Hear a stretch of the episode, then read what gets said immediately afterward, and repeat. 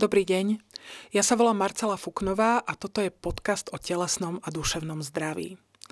Dnes sa budeme rozprávať o diagnóze, ktorá zasahuje obidve, tie oblast, obidve tieto oblasti a istým spôsobom ich aj prepája. Budeme sa rozprávať o rakovine prsníka. Na Slovensku žije s touto diagnózou 30 tisíc žien a približne 900 z nich každý rok zomrie. Asi 300 z nich zomrie zbytočne, pretože prišli neskoro. Až 30% žien, ktoré majú rakovinu prsníka, prichádza neskoro.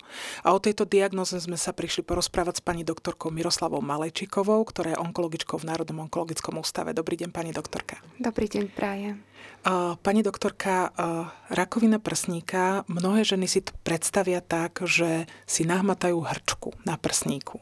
Je to však to štádium, v ktorom by ste si vyželali toto ochorenie zachytiť?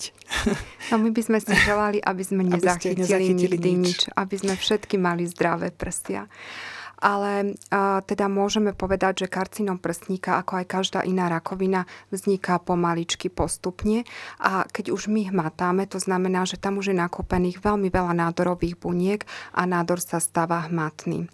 A to znamená, že my ten nádor si vieme nahmatať, keď on už má veľkosť viac ako 1 cm. Čím včasnejšie sa zachytí, tak tým aj následná liečba je oveľa jednoduchšia ľahšia. A práve takú práve zachytenie nádoru v tej fáze, kedy sa ešte nedá nahmatať, tak to je úlohou screeningu alebo teda vlastne preventívnej mamografie, ktorú by mali absolvovať ženy medzi 50. a 70. rokom života každé dva roky. A mamografia to je vlastne vyšetrenie, pri ktorom sa zistí nádor, ktorý si žena ešte nehmatá. Samozrejme, že prsníky si treba prezerať, treba si ich prehmatávať a každý mesiac si urobiť samovyšetrenie prsníka a ak sa nám na tom prsníku niečo nezdá, ak nastala nejaká zmena, tak samozrejme treba sa obrátiť na svojho lekára. Asi najvhodnejším lekárom je ginekolog, ak náhodou žena nemá svojho ginekologa, tak aj praktický lekár, ale teda aby sa tej hrčky alebo zmeny na prsníku nezlákla, lebo môže sa to týkať hrčky, ale môžu to byť aj zmeny na koži, môžu to byť zmeny na bradavke, môžu to byť zmeny v pazuche, v nadklúčných jamách, môže to byť výtok z bradavky, aby ani jeden z týchto príznakov nepodcenila a išla. Praktický lekár, ginekolog, mamolog, ale teda aby nezostala doma, aby sa toho nebal, aby sa nález doriešil. Je to pani doktorka teda tak, že ak žena dodrží ten uh, algoritmus tých dvoch rokov, že teda bude chodiť pravidelne na tie preventívne prehliadky uh, v tým mamografické vyšetrenia, má naozaj reálnu šancu, že oveľa skôr, ako sa jej tam vytvorí nejaká hrčka, sa e, prípadný nález zachytí a bude sa dať liečiť. Ako sa e, liečia, keď ste hovorili, že tá liečba je ľahšia, ako sa liečia v takomto štádiu tie nádory? Ak niekto príde skutočne nejaká žena s takýmto začínajúcim skorým štádiom? Keď máme len vlastne nehmatnú maličkú hrčku, tak e, to je vlastne teda štádium, ktoré sa zachytí na základe mamografického vyšetrenia, tak väčšinou vlastne tá následná liečba je jednoduchá. Veľakrát častokrát obnáša napríklad len ožiare alebo nejaké hormonálne tabletky. Neplatí to ale vždy, lebo niekedy máme agresívne typy nádorov, pri ktorých sa postupuje trošku inak. A pri tých je to zrejme o to dôležitejšie. Pri tých je to o to dôležitejšie a môže sa stať pri týchto agresívnych nádoroch, ktoré sú teda väčšinou dedične podmienené a sú častokrát um, u mladých žien, že v podstate aj medzi dvomi tými zobrazovacími vyšetreniami takýto nádor narastie. Uh-huh. Ale naozaj percentuálne je to to veľmi málo, je to zhruba len 10% Tých 90 nádorov nie je dedične podmienených a veľká väčšina z nich rastie pomaličky. To znamená, že veľké väčšine žien sa dá karcinom prsníka ako diagnoza stanoviť v čase, keď ešte ten nádor nie je hmatný. Potom samozrejme sú ale aj ženy, ktorým sa ten nádor nedá zachytiť, pretože rastie naozaj rýchlo, ale tie ženy urobia maximum pre seba, ale riešia ten nález, ktorý vznikne a samozrejme čím skôr, tým lepšie. To pri onkologickej diagnoze platí vždy. Pani doktorka, eh, dá sa povedať, že existuje, teda hovorili sme, že sú aj agresívne nádory, ktoré majú aj mladé ženy, ale existuje také nejaké typické obdobie v živote ženy, kedy je to riziko vzniku rakoviny prsníka zvýšené, kedy by mala žena na to myslieť a naozaj klásť na tú prevenciu dôraz? Um, áno, je to medzi 50. a 70. rokom života. To je presne to obdobie, kedy vlastne je aj postavený screening. To znamená, že obdobie ženy kedy ten karcinom prsníka sa objavuje najčastejšie, tak práve na tú skupinu žien sa aj ten screening zameral. Alebo pre tie ženy je určená hlavne screeningová mamografia preventívna mamografia. To znamená, že vlastne žena sama prichádza alebo rozhodnutím ginekologa na mamografiu, pretože si chce byť istá, tak to je preventívne vyšetrenie a toto môže žena absolvovať od 40. roku života. Ale teda tá krivka postupne nám stúpa, alebo rokmi medzi tým 40. a 50. rokom nám tie pacientky pribúdajú a potom vlastne uh, tie ženy dosahujú ten vrchol. To znamená, že najviac tých žien v tejto etape je. Súvisí to s hormonálnymi zmenami, Asi ktoré... s menopauzou. Áno, s menopauzou. To znamená, že má to dopad aj ten estrogénový, to znamená, tá hormonálna aktivita v tele sa mení a zase na druhej strane samozrejme, že sa mení aj to stresové zaťaženie, postavenie ženy, uh, jednak aj doma, medzi priateľmi, celkové to vnímanie. Takže naozaj to je to obdobie, kedy sa karcinom prsníka diagnostikuje najčastejšie. O, my máme na Slovensku aj pozývací screening, pretože štát sa rozhodol teda riešiť, e, dá sa povedať, nízku účasť žien na tom e, mamografickom screeningu tým, že ich pozýva. Že tieto ženy v tomto kritickom veku dostávajú pozvánky na to, aby prišli na ten mamograf. Napriek tomu tá účasť e, je aká, pani doktorka? Stále ju máme veľmi nízku. Nemáme ani polovičku toho, čo by sme vlastne chceli. My potrebujeme, aby sa 75% žien zapojilo do screeningu a vtedy sme schopní zachrániť 300 životov ročne. Pretože vlastne sa tie ženy diagnostikujú v časnom štádiu, ktoré je vyliečiteľné. A takže rozdiel vlastne medzi tou prevenciou a screeningom je ten, že na screening je žena pozvaná a vyzvaná. Na prevenciu ide rozhodnutím lekára a tá prevencia prichádza o 10 rokov skôr. skôr. Ja by som chcela teda, ak nás počúvajú ženy, vyzvať, aby sa nebáli ani jedného a o to viac druhého programu, pretože naozaj je to o tom, že urobíme krok dopredu, ale naozaj my z neho môžeme vyťažiť. Minimálne tú mentálnu istotu, že som v poriadku. A keď sa náhodou niečo deje, tak sa to udeje tak, aby to bolo pre mňa čo najmenej zaťažujúce. Lebo realita je taká, že ak tá choroba sa už rozštartovala, tak zatvorením očí a nevidením problému ten problém nevz, nezmizne. On mm. bude len horší a nás dobehne. Pani doktorka, možno, že by bolo fajn, keby sme povedali jednu vec, lebo hovorí sa to medzi ženami, šíri sa to, nie je to pravda. Ženy sa často boja samotného mamografického vyšetrenia a tvrdia, že samotné to vyšetrenie mi môže spôsobiť rakovinu. Stretli ste sa s takýmito názormi? Môžeme to vyvrátiť? Môžeme povedať, že to nie je pravda? Môžeme toto naozaj, toto môžeme povedať. Mamografie sa nemusíme báť. Je to celosvetovo akceptovaná forma screeningového vyšetrenia, alebo teda vyšetrenia, ktoré by mali absolvovať ženy na celom svete. A my musíme rátať, že vlastne vyšetrenie, ktoré je screeningové, musí splňať niektoré tie základné kritéria, ako je napríklad jednoduchosť realizácie, že pacientku nezaťaží, že je bezpečné, že sa dá zopakovať, že sa dajú tie mamografické snímky porovnať, že to môžu vidieť dvaja odborníci, že to má nejakú tú relevantnú hodnotu a není to subjektívne hodnotenie. Takže naozaj ženy sa nemusia tej mamografickej snímky brať. Určite mamografia nespôsobí rakovinu. A ďalšia vec je, že ani zobratie vzorky z hrčky nespôsobí rýchlejší rast nádoru. Mm-hmm. Niekedy sa môže stať, že nastane nejaké podkrvácanie alebo nejaká reakcia a žena má pocit, že po punkcii sa hrčka na prsníku mm-hmm. zväčšila, ale ten nádor punkciou nerastie viac. Nemusia sa ženy do diagnostikovania, aj keď by to bola nezubná hrčka, báť, že by sa s tým niečo spustilo. Čiže práve naopak naozaj treba prísť a treba Áno. to riešiť. Pani doktorka, môžu ženy, keď dajme tu môj idú do tej menopauzy, alebo možno aj ženy v akomkoľvek veku, urobiť niečo preto, aby uh, zvýšili svoje šance, že tú rakovinu prsníka nedostanú? Aby sa nejakým spôsobom ochránili, aspoň, aspoň čo môžu oni urobiť sami pre seba? Existuje také niečo? tak je to akoby na takých viacerých úrovniach. Jedna je tá odborná, o ktorej sme vlastne rozprávali. Mm-hmm. To znamená, že to je to samovyšetrenie prsníkov raz mesačne a potom je to screeningová alebo teda preventívna mamografia. Na druhej strane samozrejme ale aj to, že ako my vlastne žijeme dnešný svet, ako sme naladení, ako vnímame stres, ako sa stravujeme, alkohol, takisto cigarety, fajčenie, um, čo všetko zjeme, um, aké hormonálne veci do seba dostávame. To všetko ovplyvňuje to, či my onkologickú diagnozu dostaneme alebo nie. A na treťom mieste stojí genetika, to mhm. znamená to, čo sme dostali do vienka a čo ovplyvniť nevieme čo musíme vlastne len prijať a jednoducho to raz máme. A toto nikto nevieme, ako máme v tom tele vyskladané. Vieme na to usúdiť e, z hľadiska teda našich e, príbuzných. Vieme si dať, nejaké. Áno, uh-huh. vieme si dať urobiť genetické vyšetrenie, ale to, ako sa nám tie gény správajú, čo sa z nich naozaj prepíše a prejaví, to nevie naozaj nikto v tejto chvíli.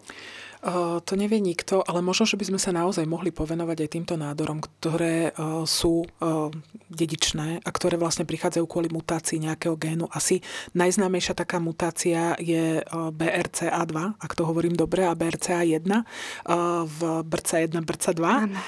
to je tak známe. Angelina Jolie trpela touto genetickou mutáciou alebo má túto genetickú mutáciu. Jej mama zomrela v mladom veku na rakovinu vaječníkov. Ona spúšťa aj rakovinu prsníka, aj rakovinu vaječníkov a ona si dala odobrať vaječníky aj prsník aj prsníky oba.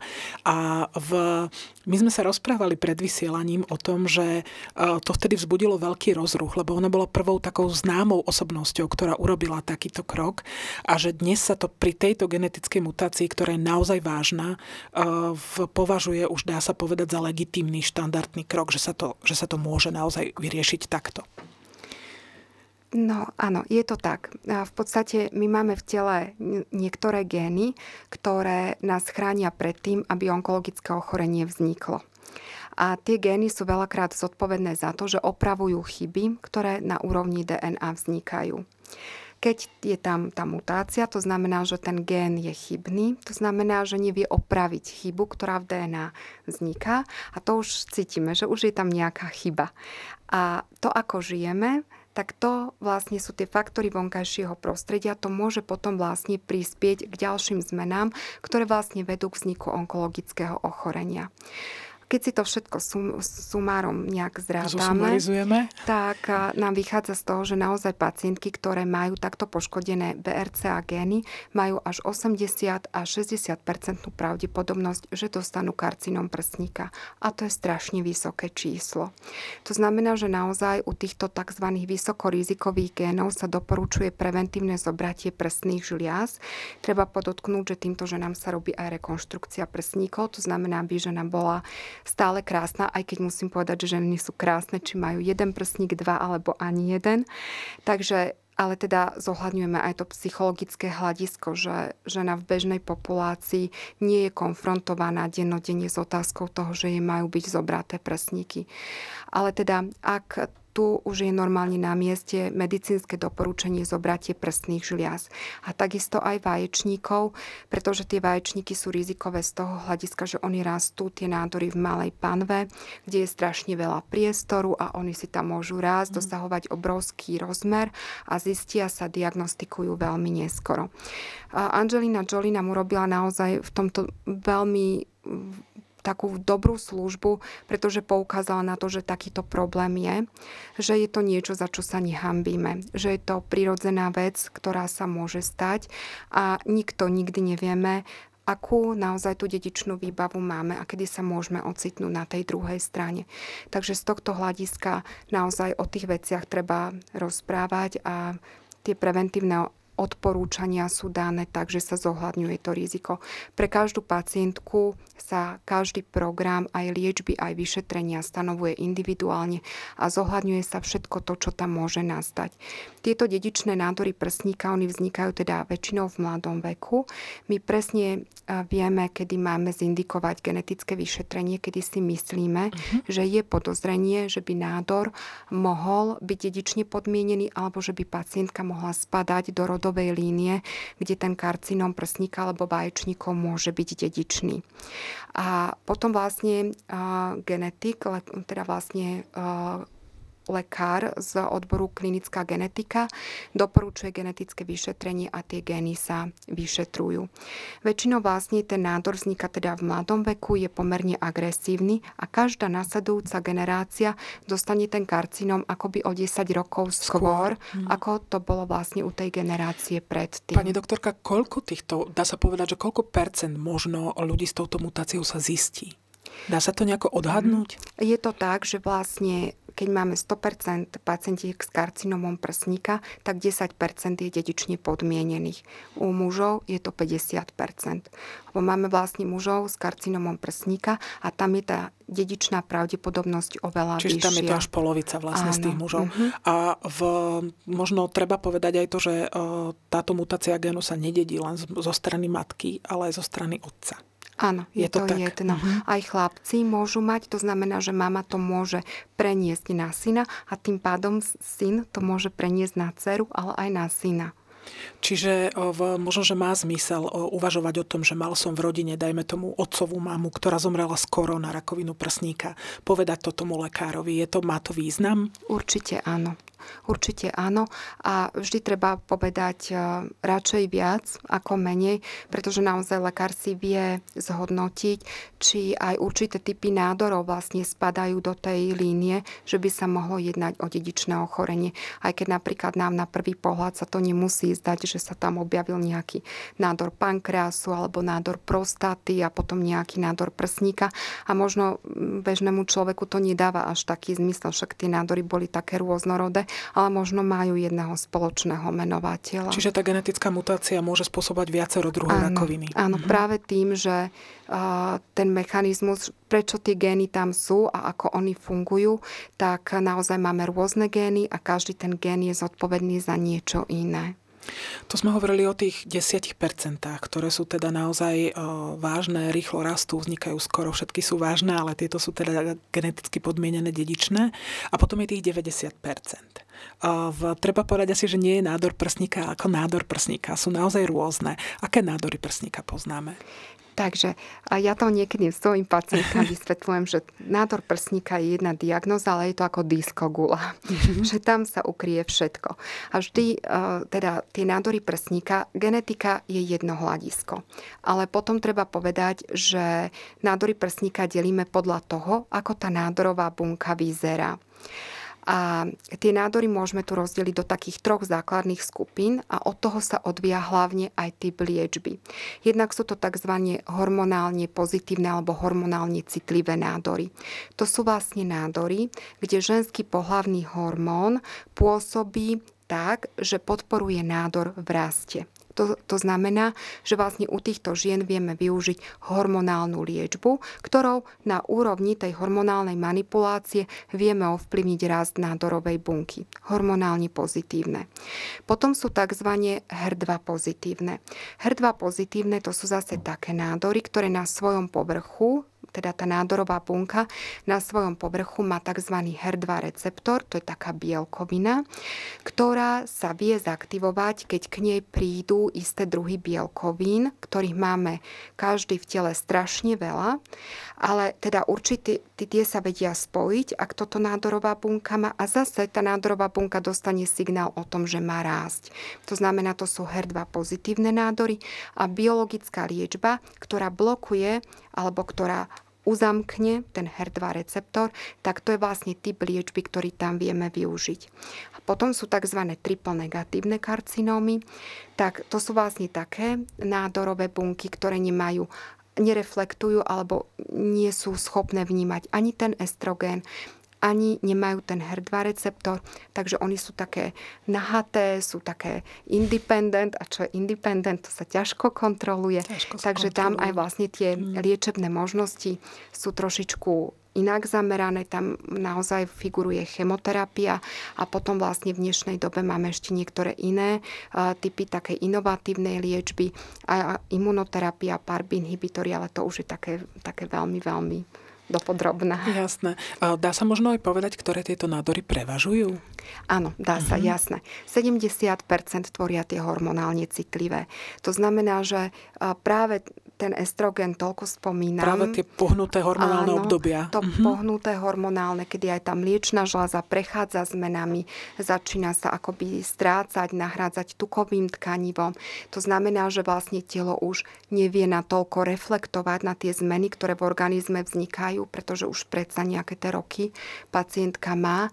Takže práve tie hormonálne pozitívne sú najčastejšie. To je zhruba 70% a zhruba 15% vychádza na tie HER2 pozitívne pozitívne a zhruba tých 15% vychádza na tie triple negatívne. Môže napríklad takýto hormonálne pozitívny nádor uh, ovplyvniť to, či žena, dajme tomu, nemala deti, alebo mala deti neskoro, alebo uh, naopak príliš skoro. Je tam nejaká spojitosť?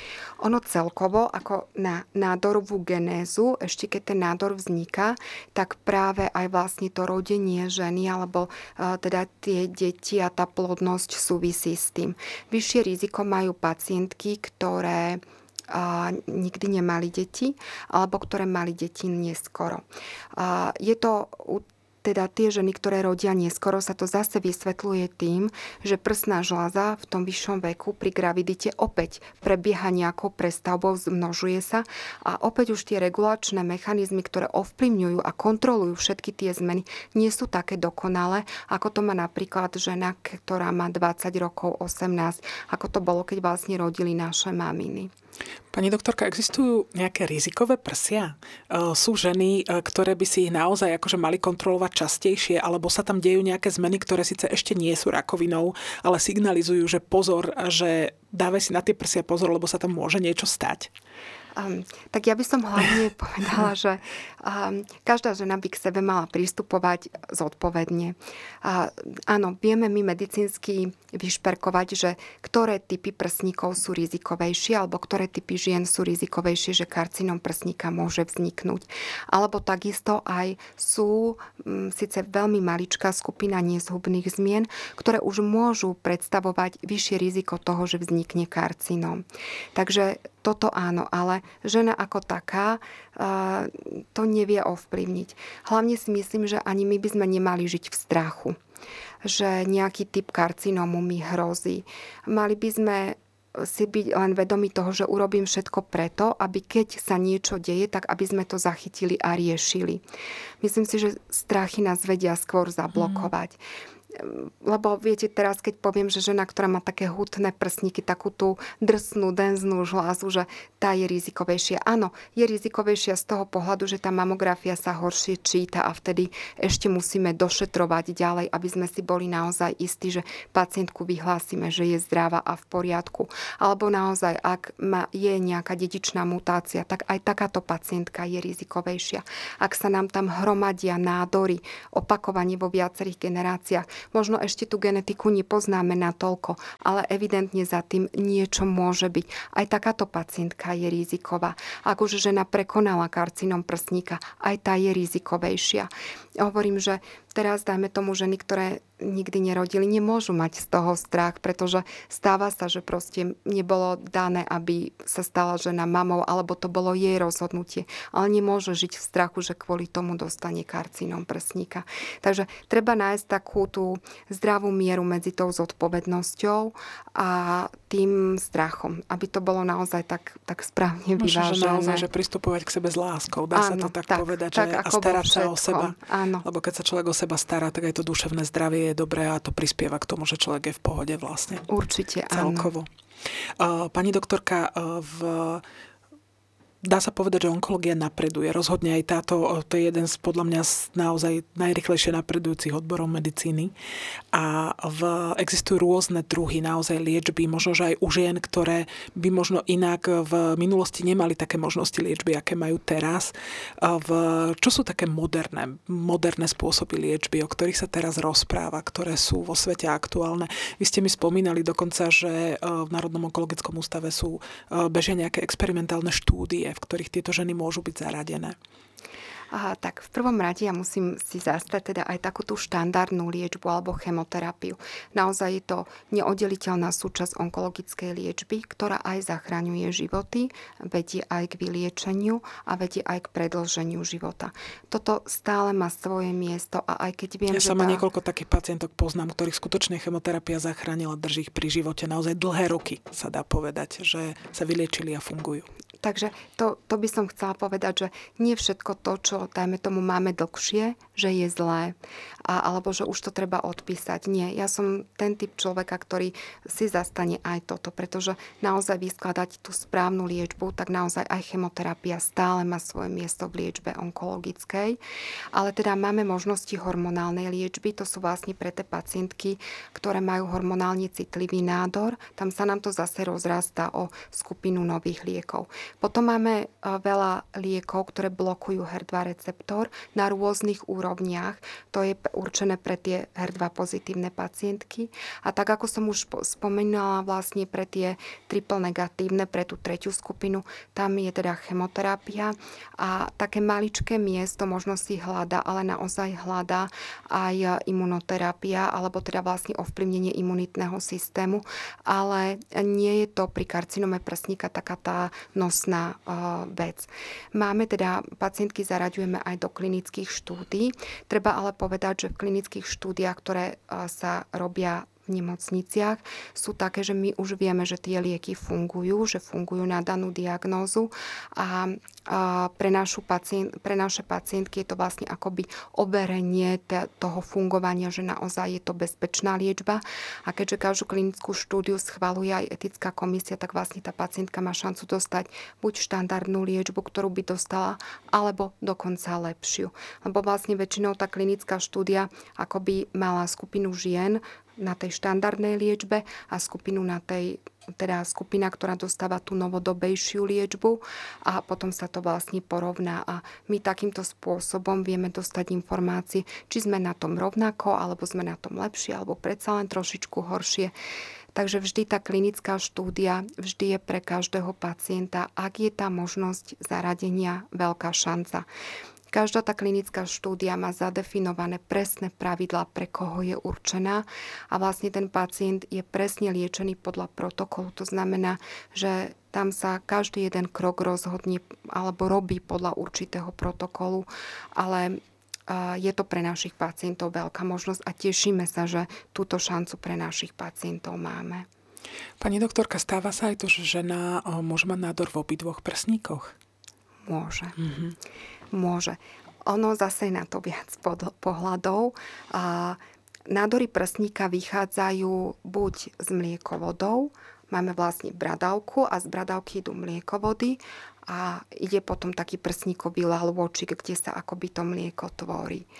A tie, ktoré vychádzajú práve z tých lalvočikov, veľmi často bývajú obojstranné. Takisto nádory prsníka, ktoré sú dedične podmienené, môžu byť obojstranné.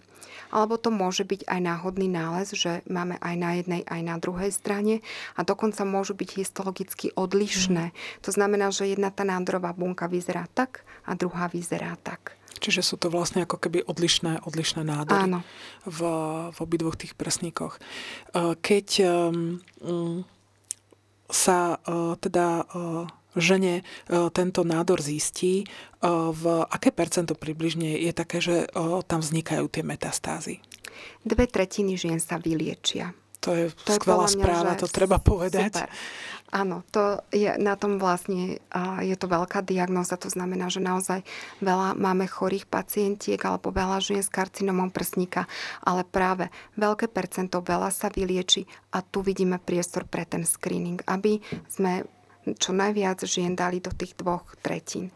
Potom 5% žien sa diagnostikuje zo začiatku, takže už majú metastázy. Mm. Je teda mudrí ľudia, alebo teda v literatúre sa píše, že nádor, ktorý sa diagnostikuje ako metastatický od začiatku, väčšinou, pokým si to žena vyslovene nezanedbá a že nepríde s rozpadnutým prsníkom, väčšinou sú to tie agresívne nádory. To znamená, že maličký nádor už bol schopný vyslať metastázu. Ale zase poukazujem na to, že 5% je takýchto, ktoré prídu v štvrtom štádiu. To znamená, že nádor sa z prsníka alebo z pazuchy rozšíril do vzdialených orgánov.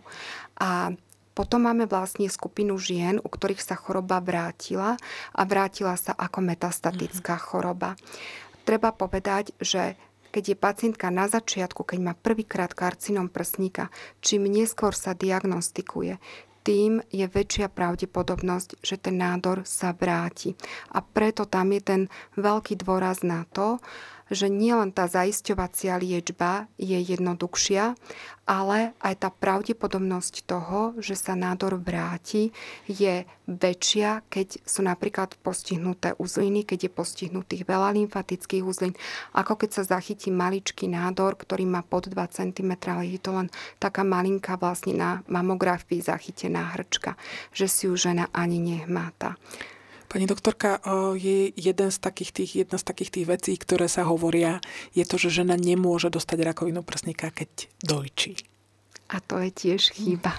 Myslím si, že na toto by som veľmi apelovala, že máme aj vlastne maminky, ktoré sú tehotné, alebo teda ženy, ktoré sú tehotné, alebo ktoré sú dojčiace a môžu mať karcinom prsníka.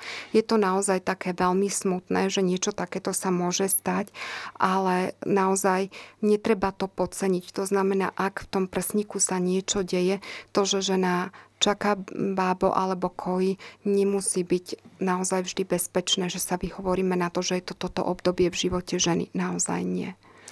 Možno, že je to naozaj tiež tak, že tam sa tie hormóny hýbu nejakým spôsobom a Áno. akože môže to byť naozaj pre niekoho spúšťačom. Vysvetľuje sa to takto a v tomto treba naozaj apelovať aj na to, že niekedy, ak by sa stalo, že dajme tomu nenájdeme pochopenie zo strany toho lekára, tak treba na to myslieť, treba na to pamätať, že to prsko sa môže meniť aj v tomto období. A v Môžu e, na rakovinu upozorniť aj e, iné veci, ako je napríklad hrčka na rakovinu prsníka? Mala by si žena e, všímať aj iné veci na to prsníku? Tak ako som už na začiatku spomínala, ono to môže byť napríklad farebné zmeny na koži, asymetria viditeľná. Ono prsníky sú prirodzene asymetrické, väčšinou ten pravý je väčší ako ľavý, ale keď vidíme, že sa napríklad vťahuje koža, vťahuje sa bradavka, je výtok z bradavky, je pomarančová kvora, alebo teda nejaká iná farebná zmena, a ďalej môžeme si ich matať aj hrčku v pazuche, v podkľúčnej, v nadkľúčnej jame. Takže toto všetko sú príznaky, ktoré súvisia a môžu teda súvisieť s tým, že s tým prsníkom sa niečo deje. Takisto výtok z bradavky. Treba ale povedať, že nie každý výtok z bradavky, napríklad aj krvavý, znamená nádor prsníka. To znamená, aby žena nepodľahla panike, že teraz mám krvavý výtok z bradavky, určite mám rakovinu. Nie. Treba to doriešiť, ale netreba podľahnúť panike. Čiže naozaj treba sa obratiť na toho lekára. Áno. Netreba s tým zostávať doma. Treba tú pomoc, treba tú pomoc hľadať. Pani doktorka, eh, v, vy ste sa stretli naozaj asi s tisícami žien, ktoré proste sa prišli dať vyšetriť, alebo teda v, aj sa im stalo, že nejaký nález mali. Eh, v, čo chcú tieto ženy vedieť? Čo sa vás pýtajú? Aký je ten váš kontakt? Tak každá niečo iné. A ja si myslím, že u každej tej ženy je strach. Strach z toho, že vôbec spracovať tú diagnózu, potom strach z výsledku, čo sme schopní vlastne dosiahnuť a strach aj z liečby a z jej nežiadúcich účinkov. A potom, keď máme vlastne vyliečené pacientky veľakrát po tej tesne po liečbe, zostanú na prahu toho, že a čo teraz ďalej? Ako mm. mám žiť, čo mám zmeniť. A čo tá choroba priniesla do života, som iná a v čom som iná oproti tým ostatným. Takže to sú také a potom samozrejme ženy, ktoré liečíme pre nevyliečiteľné ochorenie, tak tam je už tých otázok potom veľmi veľa. Ale myslím si, že tam tiež prichádzajú otázky na tú kvalitu života, na nežiadúce účinky liečby na to, aby sa tá liečba zvládla, aby tu tie ženy boli čo najdlhšie, lebo naozaj aj pacientky, ktoré majú metastázy, vedia žiť roky. To znamená, že sú to ženy, ktoré vychovajú svoje deti. Čiže to rakovina chronická. Je chronická, keby. je mhm. chronicky liečiteľná a to sú ženy, ktoré, dajme tomu, absolvujú celú školu základnú alebo aj dlhšie so svojim dieťaťom. Takže uh, tam naozaj tá kvalita toho života a to, čo tá liečba so sebou prináša, je tiež veľmi dôležitá. Aj to, ako často tá žena prichádza do nemocnice, ako často musí byť sledovaná. To, sú, to je taký celý komplex otázok. A potom sú aj také nevypovedané, ktoré niektoré ženy aj majú problém a nepovedia, niektoré povedia a cítiť za tým možno hambu a pritom na to nie je vôbec priestor, ale mm, sú to ženy, ktoré majú častokrát hormonálnu liečbu, ktorá, dajme tomu, ovplyvňuje kvalitu uh, správania, nálady, uh, potom samozrejme aj vlastne toho sexuálneho života, potom partnerského života. Takže tých otázok je strašne veľa a žiadna nie je ani horšia, ani lepšia, len aby boli vyslovené aby sa, aby sa o nich teda komunikovalo, aby sa dalo rozprávať. Pani doktorka, mnohé ženy si možno myslia, že mám rakovinu prsníka, príde moň. Je to tak? Nie je to tak. A naozaj teraz je už tendencia teda robiť prsník zachovávajúce operácie. To znamená, že robí sa teda stále aj zobratie celej prsnej žlázy. Keď je nádor napríklad veľmi pokročilý alebo je na viacerých miestach, že sa nedá vlastne zobrať len časť tkaniva alebo napríklad žena má genetické, mm, genetickú mutáciu, to znamená, že už keď robíme operáciu, tak vlastne snažíme sa zobrať celé to rizikové tkanivo, ale teda veľká väčšina žien absolvujú len prsník zachovávajúci výkon a niekedy to ani nevidno, že naozaj máme tak šikovných chirurgov, že vidno len takú maličku drobnú jazvičku a to prsko možno, že je len trošku asymetrické a vôbec to nevidno. Takže neznamená to automaticky, že žena skončí bez prsníka. Ale keby aj, ja to stále hovorím, prsníky nás nerobia ženou. Pani doktorka, ja o vás viem, že máte veľmi pekný vzťah k tým pacientkám svojim, aj čo mi niektoré z nich hovorili. Čo by ste možno povedali ženám? Ženám, ktoré um, sa, dajme tomu, boja, či ten nádor majú alebo nemajú. Alebo možno, že aj ženám, ktoré sa liečia. Čo by ste im odkázali? To asi je... Myslím si, že tie strachy nás zväzujú. To si stále myslím. Ale myslím si, že naozaj je to len o tom, aby sme sa mali rádi, pretože potom pre seba urobíme správne rozhodnutie a správnu vec. Stále by sme sa mali vnímať tak, že naše šťastie a tá naša vnútorná pohoda a to, že som žena, je jednoducho krásne. A a to je jedno, či e, sú to pacientky, alebo sú to ženy, ktoré sú na nákupoch, alebo s deťmi, alebo sme mami, alebo učiteľky, alebo lekárky, alebo upratovačky. To je úplne jedno. Ale asi tento postoj, že, že sme tu a mali by sme sa mať radi. To je krásne.